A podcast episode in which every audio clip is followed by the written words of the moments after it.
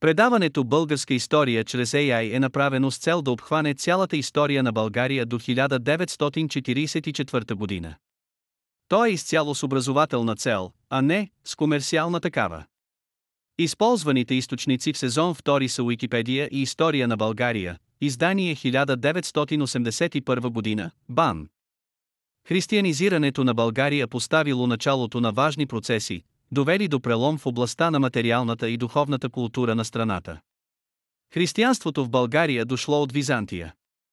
Оттам проникнали и главните влияния в областта на духовния живот. Първостепенна задача в строителството станало изграждането на култови сгради като църкви.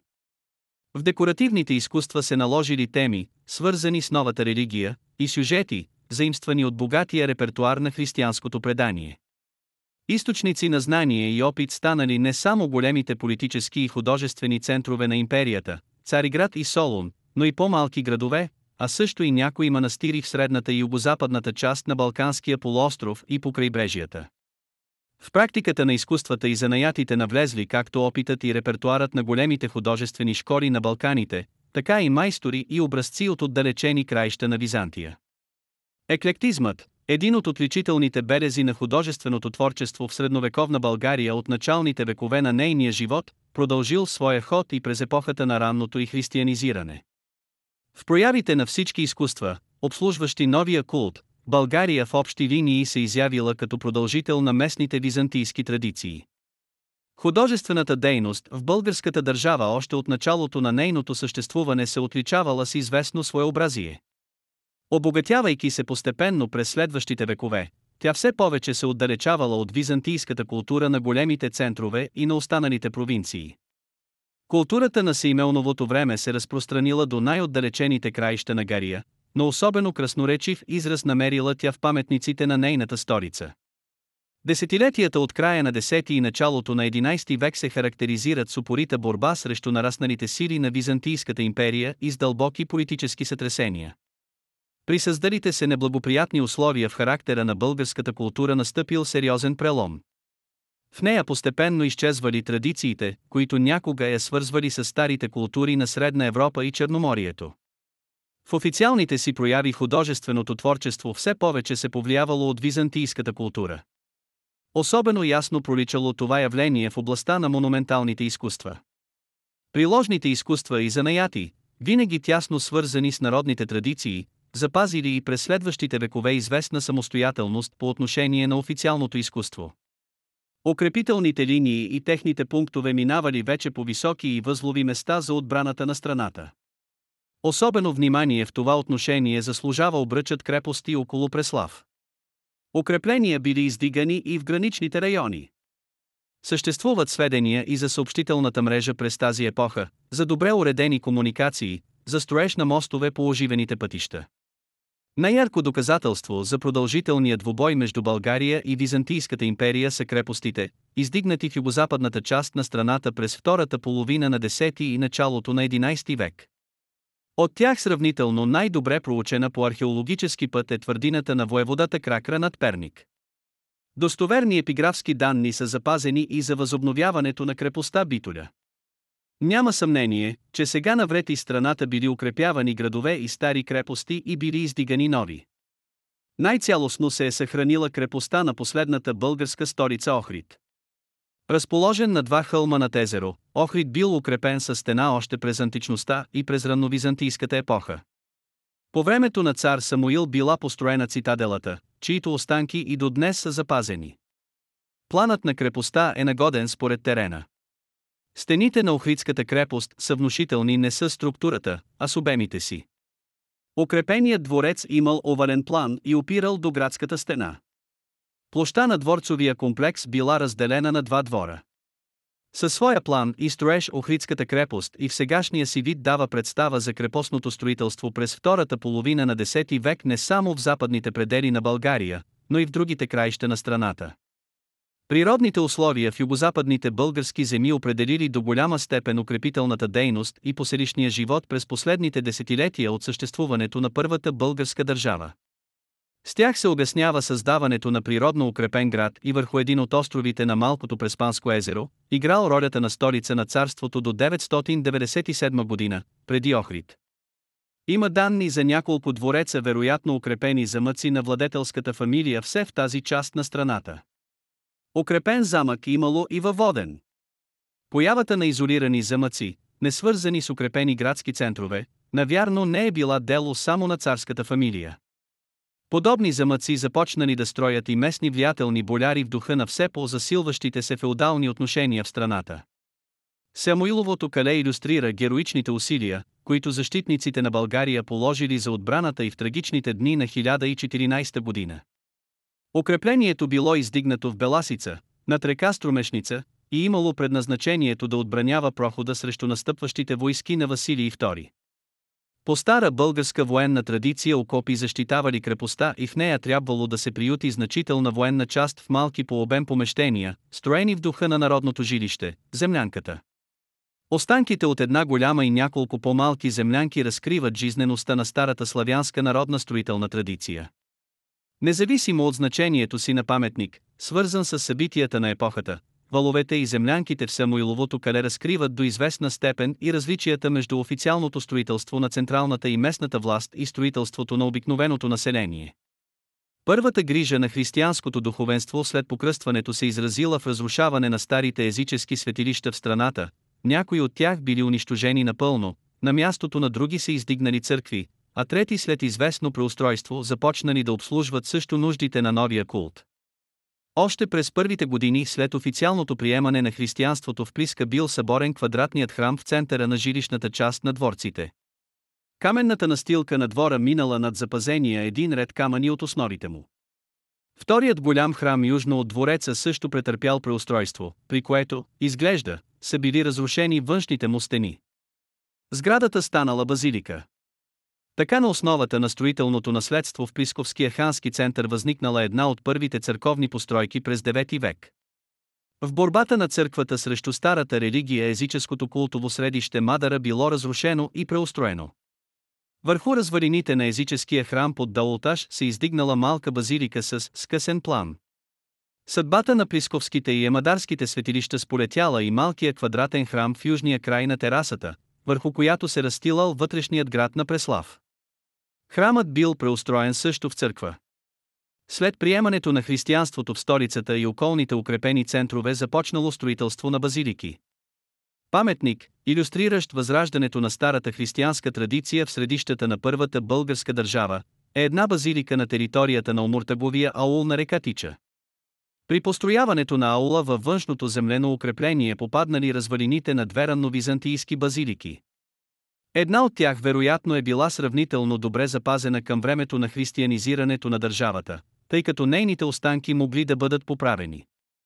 Църквата претърпяла основно преустройство, изразило се в заместване на паднали стени, преграждане и доизграждане. Най-внушителният строеж в Плиска от първите години на тържеството на християнството била голямата княжеска базилика. Огромната по размери сграда се издигала във външния град на място, свързано с официалните езически култове. След унищожаването на старото езическо светилище, олтарната част на базиликата се разположила върху неговите останки. Базиликата се състояла от две почти равни части, обширена три и същинска църква. В източния край на страничните кораби били обособени специални помещения, необходими за църковното богослужение. От север и от юг при тези приолтарни помещения по-късно към корпуса на църквата била долепена по една постройка. Северната изпълнявала ролята на параклис, в нея е запазена основата на широка олтарна маса, а южната служила за кръщелния тухления и под била изградена четириконхална писцина басейн. По-късно към входовете на притвора строителите прибавили две помещения за стълбите, водещи към горния етаж. Издигнатата стена към западната фасада на базиликата и някои промени в същинския притвор довели до неговото удвояване. През дълбокия проход, образуван от приземието, се влизало в обширен двор-складенец. Базиликата във външния град на първата българска столица поразявала със своите пропорции. Голямата базилика се намирала в непосредствена връзка с дворцовия център. Разкрит бе един кръстовиден храм, който може да се приеме за най-ранната църковна сграда, предхождаща базиликата. Доказано бе, че монументалните и култовите строежи са възникнали през втората половина на 9 век върху едно по-старо селище, чийто живот е продължил до половината на същото столетие.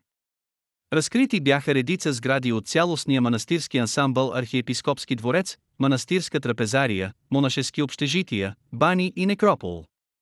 В един от гробовете, където е била погребана млада жена, бяха открити забележителни по своята изработка златни накити, копчета, пръстен, обици, произхождащи вероятно от края на 9 или от началото на 10 век. В областта на Средна и Долна Брегалница, както и в Овче поле, са запазени останките на много църкви. Значителна част от базиликите, открити там, датират от ранновизантийско време, но при някои от тях има преустройства, които с голяма вероятност могат да бъдат свързани с Борисовата епоха. Строителна дейност е засвидетелствана и още по-далеч на югозапад, в района на големите езера в Македония, в Кутмичевица и Девол. През 1000-та година Наум основал своя прочут манастир на брега на Охридското езеро. При проучванията са разкрити основите на триконхална църква, която отвън изглеждала кръстовидна. Триконхален бил планът и на църквата Свети Пантелеймон, изградена от другия голям български църковен и просветен деец, Климент Охридски. Базиликите били несъмнено едни от най-старите сгради в Преслав. Освен ранновизантийската базилика на хълма Делидушка, известни са и други базилики от раннохристиянската епоха в България, в близката и подалечна преславска околност. Масивна трикорабна базилика се издигала в долината на Тича, по средата на разстоянието между Преслав и Омуртаговия аул. Базиликата на Гебеклис е била една от най-масивно изградените църкви в Преслав. През последната третина на 9 век в Цариград се появил нов тип църковна сграда – кръстовидната куполна църква. В епохата на Симеон и след него този тип църква станал обичаен и за българските земи.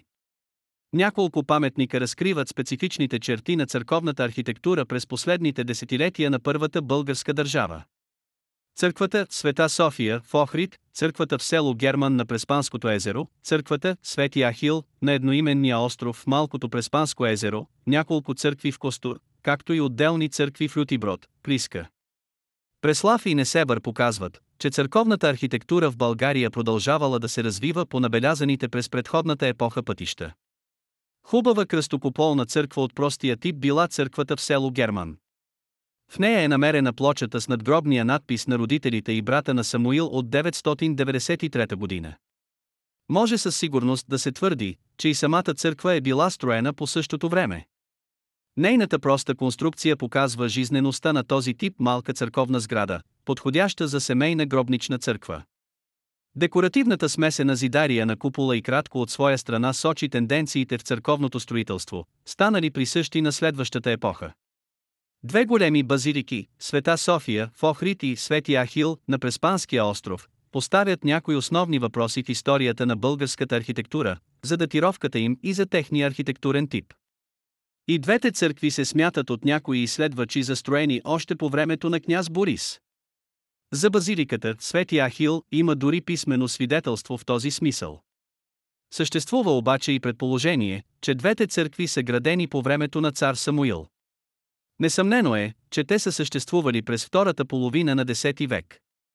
Данни от стенописите в Света София показват, че при изписването на църквата е станало през 30-те години на 11 век от византийските изтопани. Двете базилики свидетелстват още веднъж за жизнеността на този църковен тип на Балканския полуостров през 10 век. Българската архитектура и в случая е останала вярна на местните традиции на християнското култово строителство като приемник и продължител на провинциалното византийско наследство. Двете църкви имат важни сходства с паметници от старата българска столица Плиска. Това твърдение се отнася особено до базиликата на остров Свети Ахил, която съдържа много еднакви елементи с голямата базилика в Плиска. Базиликите в Охрид и Преспа илюстрират и еволюцията на декоративния градеж, която се констатира и в Несебър, нова митрополия, и която в Света София е доведена до своя завършек с напълно оформена клетъчна зидария, далечен и пръв предтеча на живописния стил, присъщ на архитектурната традиция 3-4 века по-късно. Втората половина и краят на 10 век се характеризират с разпространението на скъсен базиликален план сред църквите в източните и западните части на България. На запад най-известни църкви с такъв план са Свети Стефан, Свети Архангел Михаил и Света Безсребреници в Костур. Подобен план има и една преславска църква, строена по същото време. Няколко скъсени базилики във външния град на Плиска 5, 8. Представляват смесица между кръстокополна конструкция на стените и базиликално покритие. Други, пак там 1-3, остават верни на традиционния неразчленен корпус на базиликата. Още по наисток новата митрополия в Несебър стои съвсем близо до костурските примери. Църквата в Лютиброд, която по план е кръстокополна сграда, е оформена като базилика и не само говори за същия подход на българските архитекти през тази епоха, но представлява географски звено между източните и западните паметници от този вид. Когато се разглежда взаимното проникване на форми от създадени и разпространени типове архитектурни сгради, не може да бъде отмината още една съпоставка. Към характерния за Преслав план на кръстовидна църква с запълнени междурамия в Македония се прибавят странични конхи. Пример за това е църквата Свети Богородица Кобелитиса в Костур. Чистият преславски тип на този план обаче може да се види и в централната част на страната, близо до голямата и важна крепост Средец първата църква в Бояна. По архитектурен тип тя принадлежи тъкмо на тази епоха. Една малка триконхална църква бе открита в крепостта на Перник. По план тя напомня триконхалната църква на Климент в Охрид. Далечен от глас на влиянието от към западните земи на държавата се чувства в триконхалната църква 28 във външния град на Плиска. Основаването на манастири било предизвикано от необходимостта да се утвърдят не само в съзнанието, но и в бита на хората житейската практика и моралът на новото християнско общество. Още в началото на официалното християнизиране на страната манастирите се превърнали във важни идеологически, възпитателни, просветни и културни средища. Манастирското строителство било започнато от централната държавна власт. Като едно от най-големите и с първостепенно значение духовно средище се очертал намиращият се непосредствено до княжеската базилика във външния град на Плиска манастир. Построяването на големия манастирски комплекс около княжеската базилика в Плиска било акт с политическо значение за цялата страна. То поставило начало на създаването на монашески общежития в България. През тази епоха манастир бил основан и върху високия рид в северния край на укрепената територия на Преслав, местност Черешето. В конструкцията на неговата базилика за пръв път било употребено дърво. В този паметник е намерило израз съчетанието между характерното за славяните дървено строителство и византийско-балканската монументална строителна традиция. Единствената учелническа обител от тази епоха, известна за сега в северна Добруджа, с големият скален манастирски комплекс в село Емурфатлар Басараб. Археологическият материал, събран при разкопките на комплекса, отговаря напълно на битово-археологическото съдържание на паметниците от края на 9 и първата половина на 10 век в Плиска и Преслав. Първите монаси отшелници вероятно са се заселили тук по времето, когато в България започнали да възникват манастирите. Забележителни по своята точност аналогии в рисунките на животни от стените на скалните килии в манастира при Емурфатлар и от каменния строителен материал или от мазилки на сгради в Плиска и Преслав показват недвусмислено, че монасите отшелници в северна Добруджа са принадлежали към населението, обитавало по това време столиците на България и нейните дунавски земи. Манастирски общежития имало и по Черноморското крайбрежие. Към тях спадал и Аладжа манастир, разположен северно от Варна. Западното черноморско крайбрежие, поддържащо тесни връзки с Византия, не обягнало от вниманието на отшелниците, които през иконоборската споха намирали убежище по закатаните краища на империята или в други земи. Такъв манастир, разположен сред пребългарски селища в непосредствените околности на византийския Одесос, бил построен в местност Карачтеке край Варна. Сродни моменти в неговото устройство с устройството на манастири в Плиска и Преслав, както и ред подробности във вътрешната му украса сочат несъмнените връзки между новосъздадените монашески обители в столиците на България и византийските манастири по Черноморското крайбрежие. Езическата реакция при княз Владимир довела до разрушаването на много новоизградени църкви и манастири. С особено настървение били унищожени църквите, издигнати над стари езически светилища. Два примера в историята на църковната архитектура в България свидетелстват за този политически момент. Дворцовата църква в Писковския център и голямата базилика във външния град на Плиска. Животът на първоначалната дворцова църква във вътрешното помещение на езическото капище продължил твърде малко. По-късно църквата била преустроена. Унищожаването на първоначалната църква може да се свърже с времето на княз Владимир, а възстановяването и се отнася към началото на Симеоновата епоха. През втория период от съществуването си сградата вече обхванала почти цялото пространство на първоначалния храм и отделно изградения баптистерии. Подобни промени станали и при голямата базилика. Църквата била изцяло разрушена. Запазили се само блоковете на основите. Възстановяването на сградата било свързано вече с преустройството й, обособяването на емитатори и помещения за княза потвърждава пряката връзка на голямата базилика с владетелския двор и нейната роля на трибуна на княжеската църковна политика. Това беше днешният епизод. Използваните технологии за направата на предаването са Google Vision AI, Tesseract OCR, Microsoft Cognitive Services Speech Studio, DALL-E 2, Anchor.fm. Благодаря, че останахте до края.